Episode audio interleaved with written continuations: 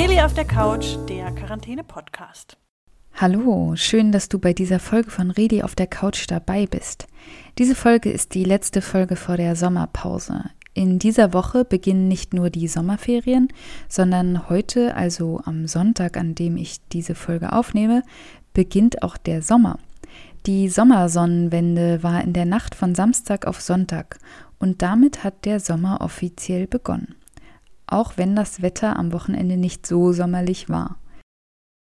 Um ein Fest, das mit der Sommersonnenwende zu tun hat, wird es in dieser Folge gehen. Aber bevor ich euch von dem Fest erzähle, will ich euch eine Person vorstellen, die etwas mit dem Fest zu tun hat. Wer war eigentlich? Johannes der Täufer. Johannes der Täufer lebte in der Zeit, als auch Jesus lebte.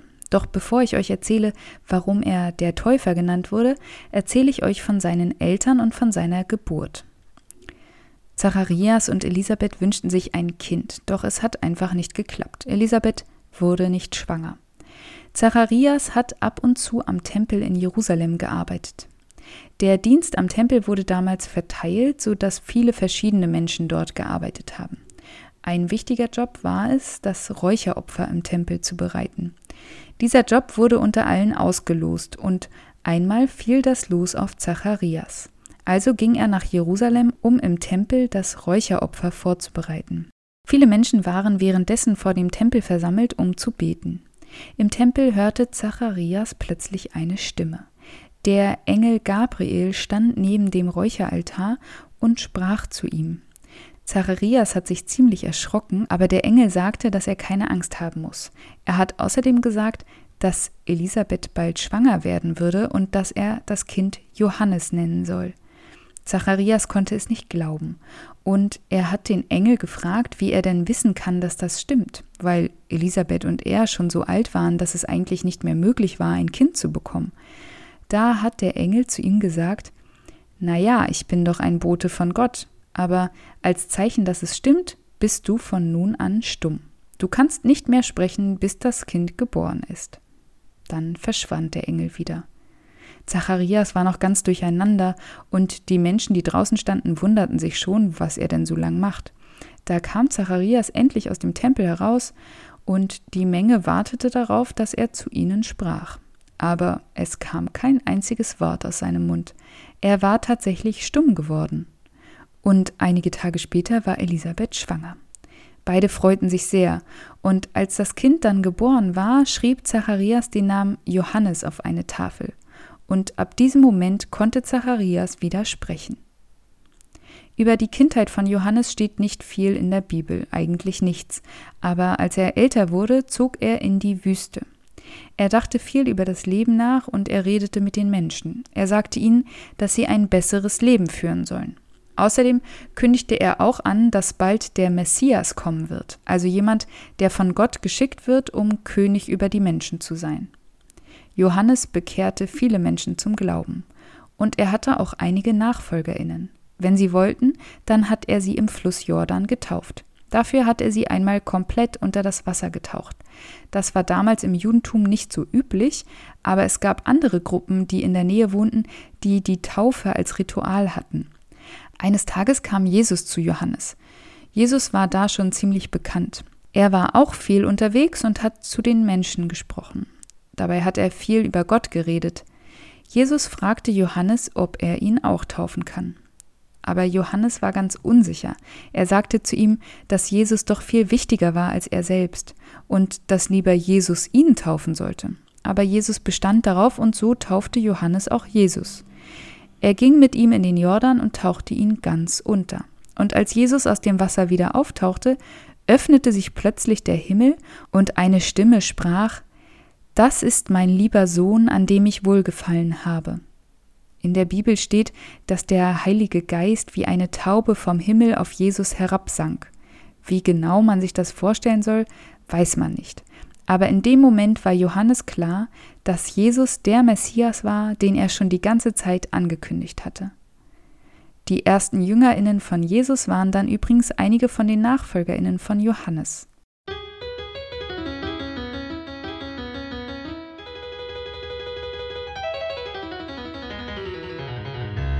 Wusstest du schon? Warum am 24.06. Johannistag gefeiert wird? Weil Johannes den Messias angekündigt hat und weil er Jesus getauft hat, ist er im Christentum sehr wichtig. Und deshalb ist der Geburtstag von Johannes ein Feiertag. Zwar kein Feiertag, in dem schulfrei ist, aber er wird in christlichen Gemeinden oft noch gefeiert. Und zwar am 24. Juni, also genau sechs Monate vor Weihnachten und auch genau sechs Monate nach Weihnachten.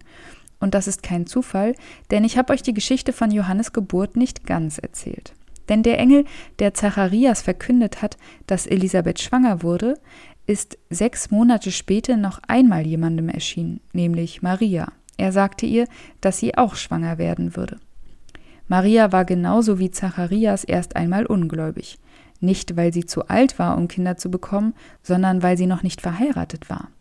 Und sie hätte gar nicht schwanger werden dürfen, weil das im Judentum verboten war, wenn man nicht verheiratet war. Da sagte der Engel ihr, dass ja auch Elisabeth schwanger ist und dass für Gott alles möglich ist. Maria und Elisabeth kannten sich nämlich, sie waren miteinander verwandt. So wurde Maria sechs Monate nach Elisabeth schwanger.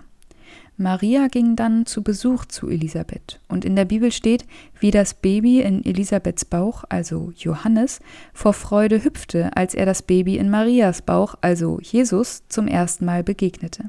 Die beiden kannten sich also schon vor ihrer Geburt. Dass wir die Geburt von Jesus am Abend des 24. bzw. am 25. Dezember feiern, wurde wahrscheinlich ungefähr 300 Jahre nach Jesu Geburt festgelegt. Es gibt heute verschiedene Theorien dazu, warum genau dieser Tag festgelegt wurde. Denn in der Bibel steht nichts über das Datum, an dem Jesus geboren wurde. Die erste Theorie, am 25. Dezember war früher die Wintersonnenwende. Das bedeutet, dass die Tage ab diesem Tag wieder länger werden, also dass die Sonne später untergeht.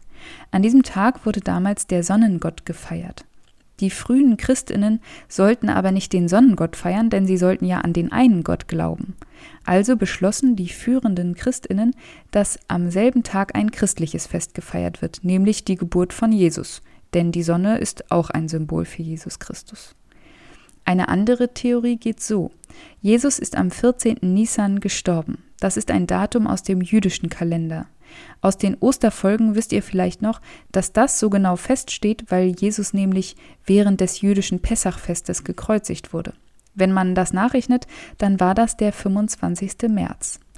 Nach einem frühen Glauben lässt Gott besonders wichtige Menschen nur volle Jahre auf der Erde leben. Deshalb glaubten die Christinnen, dass Jesus auch an einem 25. März auf die Erde gekommen sein muss. Aber damit wurde nicht die Geburt gemeint, sondern die Verkündigung von Jesu Geburt und Marias Empfängnis. Und wenn man davon ausgeht, dass eine Schwangerschaft genau neun Monate dauert, dann ist Jesus am 25. Dezember geboren. Man kann nicht genau sagen, welche Theorie stimmt. Es gibt sicher auch noch weitere Theorien. Aber seit dem 4. Jahrhundert nach Christus gibt es diesen Weihnachtstermin mit dem Heiligabend am 24. Dezember und den beiden Weihnachtsfeiertagen am 25. und 26. Dezember. Und da Jesus ja sechs Monate nach Johannes geboren wurde, feiern wir ein halbes Jahr vorher, also am 24. Juni, den Johannistag. Übrigens ist auch dieser Termin schon vergeben gewesen. Da ist nämlich die Sommersonnenwende. Das heißt, dass dieser Tag der längste Tag des Jahres ist und dass ab dann die Tage wieder kürzer werden, also die Sonne wieder früher untergeht. Mit der Sommersonnenwende fängt bei uns offiziell der Sommer an. Warum macht man das? Es gibt auch Bräuche am Johannistag. Einige dieser Bräuche wurden übernommen von dem Fest, das vorher schon am 24.06. gefeiert wurde, das Sommersonnenwendenfest. Ein alter Brauch ist zum Beispiel, dass Mädchen und junge Frauen am Johannistag neun verschiedene Blumen- und Kräuterarten sammeln, zum Beispiel Bärlapp, Beifuß, Eichenlaub, Farnkraut, Johanniskraut, Klatschmohn, Kornblumen, Lilien, Rittersporn und Rosen. Daraus werden dann Kränze gebunden. Diese Kränze werden über Tür und Fenster gehängt, um vor Geistern und Dämonen zu schützen, die in der Johannesnacht spuken sollen. Oder die Kränze werden auf dem Kopf getragen. Es gab und gibt teilweise noch heute die Tradition der Johanneskrone. Sie wird aus Zweigen und Laub geflochten und geschmückt. So wird sie im Ort aufgehängt und die Menschen werden eingeladen, am Abend darunter zu tanzen.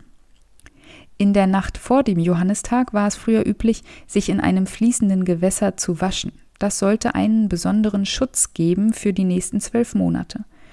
Und auch der Morgentau, der am Morgen des Johannistages auf dem Gras lag, sollte magische Wirkung haben. Manche badeten darin, andere sammelten sogar den Tau und gossen damit ihre Blumen. Das sollte Kraft und Segen bringen.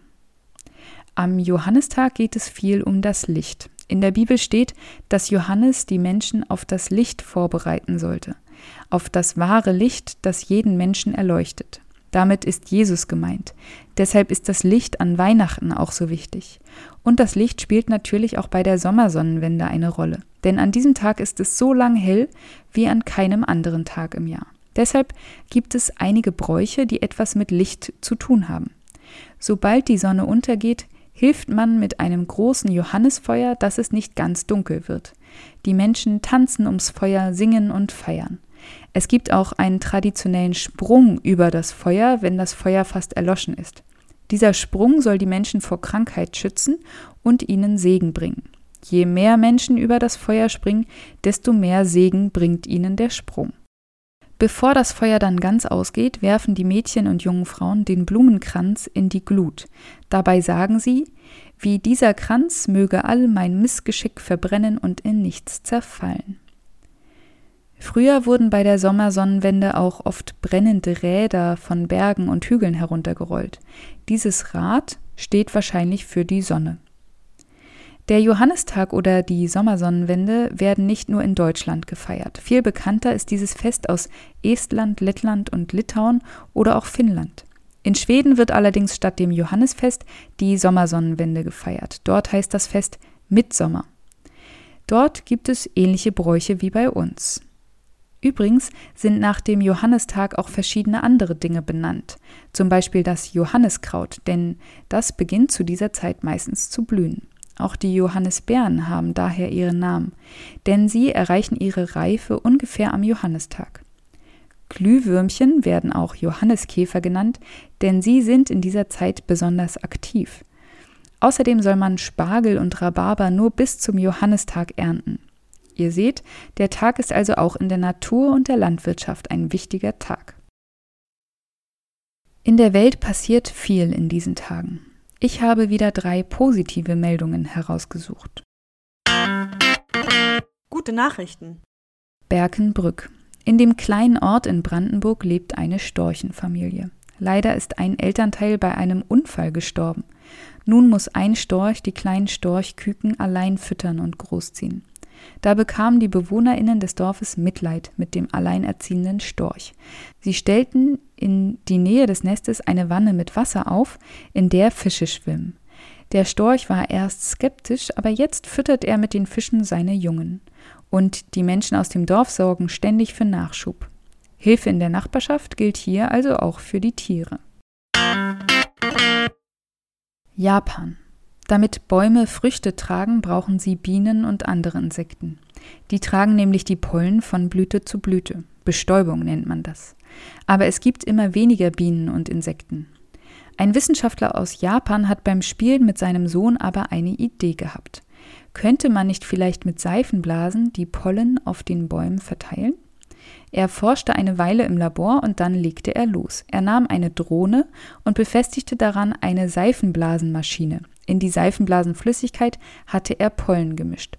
Und dann ließ er die Drohne über einer Birnenplantage fliegen und ganz viele Seifenblasen auf die Birnenbäume herunterregnen. Fast alle Bäume haben danach Früchte getragen. Das könnte eine gute Lösung für die Zukunft sein. Aber noch schöner wäre es natürlich, wenn wir die Insekten und Bienen schützen und vor dem Aussterben retten können. Berlin. Am Dienstag wurde nach langem Warten endlich die Corona-Warn-App veröffentlicht. Menschen mit einem Smartphone können sich die App herunterladen.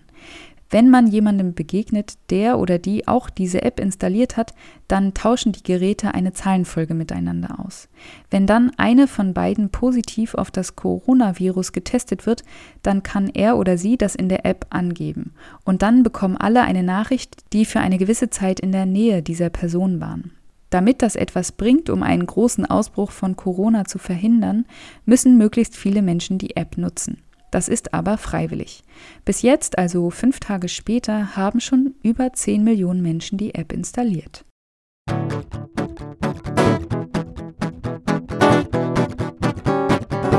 Das Reli ABC. Heute sind im ABC die Buchstaben G, H und I dran. G wie Gebetsmühle. Etwas gebetsmühlenartig wiederholen, das ist eine Redewendung, wenn jemand immer wieder das Gleiche sagt und nicht von seiner Meinung abrückt. Man könnte zum Beispiel sagen, gebetsmühlenartig erklärt die Lehrerin den Schülerinnen, dass sie nicht für die Schule, sondern für das Leben lernen. Wenn man so einen Satz immer und immer wiederholt, dann nennt man das auch ein Mantra. Und daher kommt auch das Wort gebetsmühlenartig. Im Buddhismus gibt es viele Mantras. Das sind Gebete, Sätze oder Worte, manchmal auch nur eine Silbe. Viele Buddhistinnen schreiben oder drucken diese Mantras viele Male auf eine kleine Papier- oder Stoffrolle. Diese stecken sie dann in eine Mantratrommel oder eben eine Gebetsmühle. Danach drehen sie die Gebetsmühle und sprechen dabei ein bestimmtes Mantra viele Male hintereinander vor sich hin.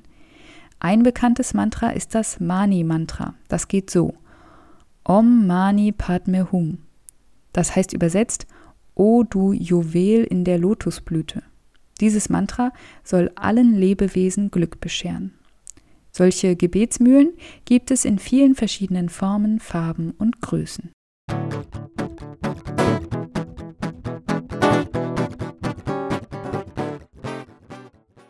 H wie Holi. Holi ist ein buntes Frühlingsfest, das im Hinduismus gefeiert wird. Es ist bunt, nass und laut. Mit diesem Fest wird der Frühling begrüßt. Außerdem feiert man den Sieg des Guten über das Böse und die Liebe des Gottes Krishna zu den Menschen. Eigentlich gibt es im Hinduismus ein Kastensystem. Menschen, die in einer hohen Kaste sind, haben mehr Rechte als Menschen aus einer niedrigen Kaste. In die Kasten wird man meistens hineingeboren, man kann das gar nicht selbst ändern. Aber bei dem Frühlingsfest Holi feiern alle Hindus zusammen, egal welcher Kaste sie angehören. Das Fest ist auch eine Möglichkeit, Streitigkeiten zu begraben und Freundschaften neu zu schließen. Aber wie wird Holi denn nun gefeiert? Schon am Abend vor dem Holi-Tag kommen viele Hindus auf der Straße zusammen. Sie verbrennen eine Puppe aus Holz oder Stroh. Diese Puppe heißt Holika und sie steht für alles Böse. Durch das Feuer sollen alle bösen Geister in die Flucht geschlagen werden und alle Besucherinnen des Festes werden von ihren Sünden befreit. Am Festtag selbst wird es bunt, nass, laut und verrückt. Alle feiern gemeinsam. Erwachsene und Kinder singen, machen Musik und tanzen ausgelassen miteinander auf der Straße herum. In den Liedern geht es um die Heldentaten der Götter. Es gibt spezielle Farbpulver, mit denen alle sich gegenseitig bewerfen, und auch buntes Wasser wird benutzt, um die anderen bunt und nass zu machen. Meist wird das Fest zu einer riesengroßen bunten Wasserschlacht, die alle miteinander verbindet. An diesem Tag gibt es keine Unterschiede, auch nicht zwischen arm und reich. Das ist aber auch kein Wunder, denn knallbunt bespritzt sehen sowieso alle gleich aus. Oft wird auch in den Tagen danach noch weiter gefeiert. Auch in Deutschland gab es in den letzten Jahren immer wieder Holi-Festivals. Dort konnte man sich auch gegenseitig mit Farben bewerfen. Das wird aber oft von Nicht-Hindus gefeiert. Dabei geht es vor allem um den Spaß.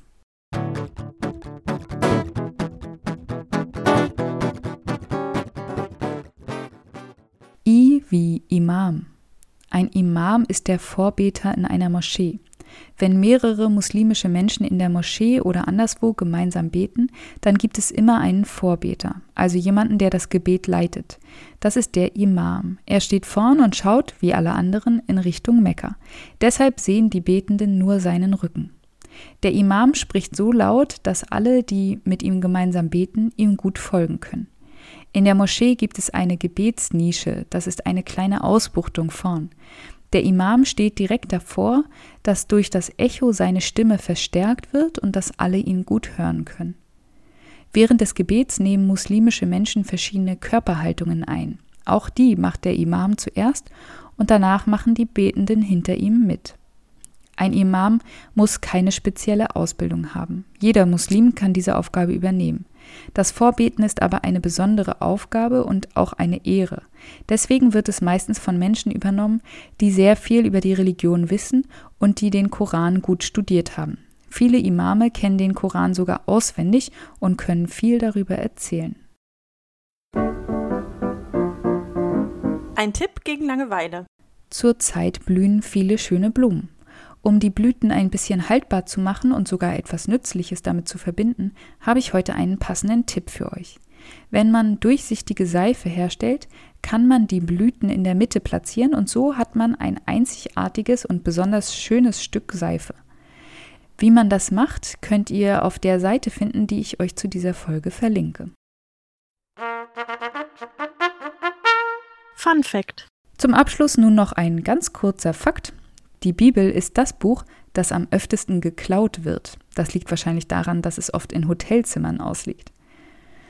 Und das war es mit der Folge Nummer 15. Am Donnerstag beginnen die Sommerferien und auch ich mache eine Sommerpause. Es wird aber mit dem Podcast Reli auf der Couch irgendwann weitergehen. Bis dahin wünsche ich euch einen wunderschönen sonnigen Sommer, viel Spaß mit eurer freien Zeit, wenig Langeweile und bleibt immer schön gesund. Bis bald. Das war Reli auf der Couch.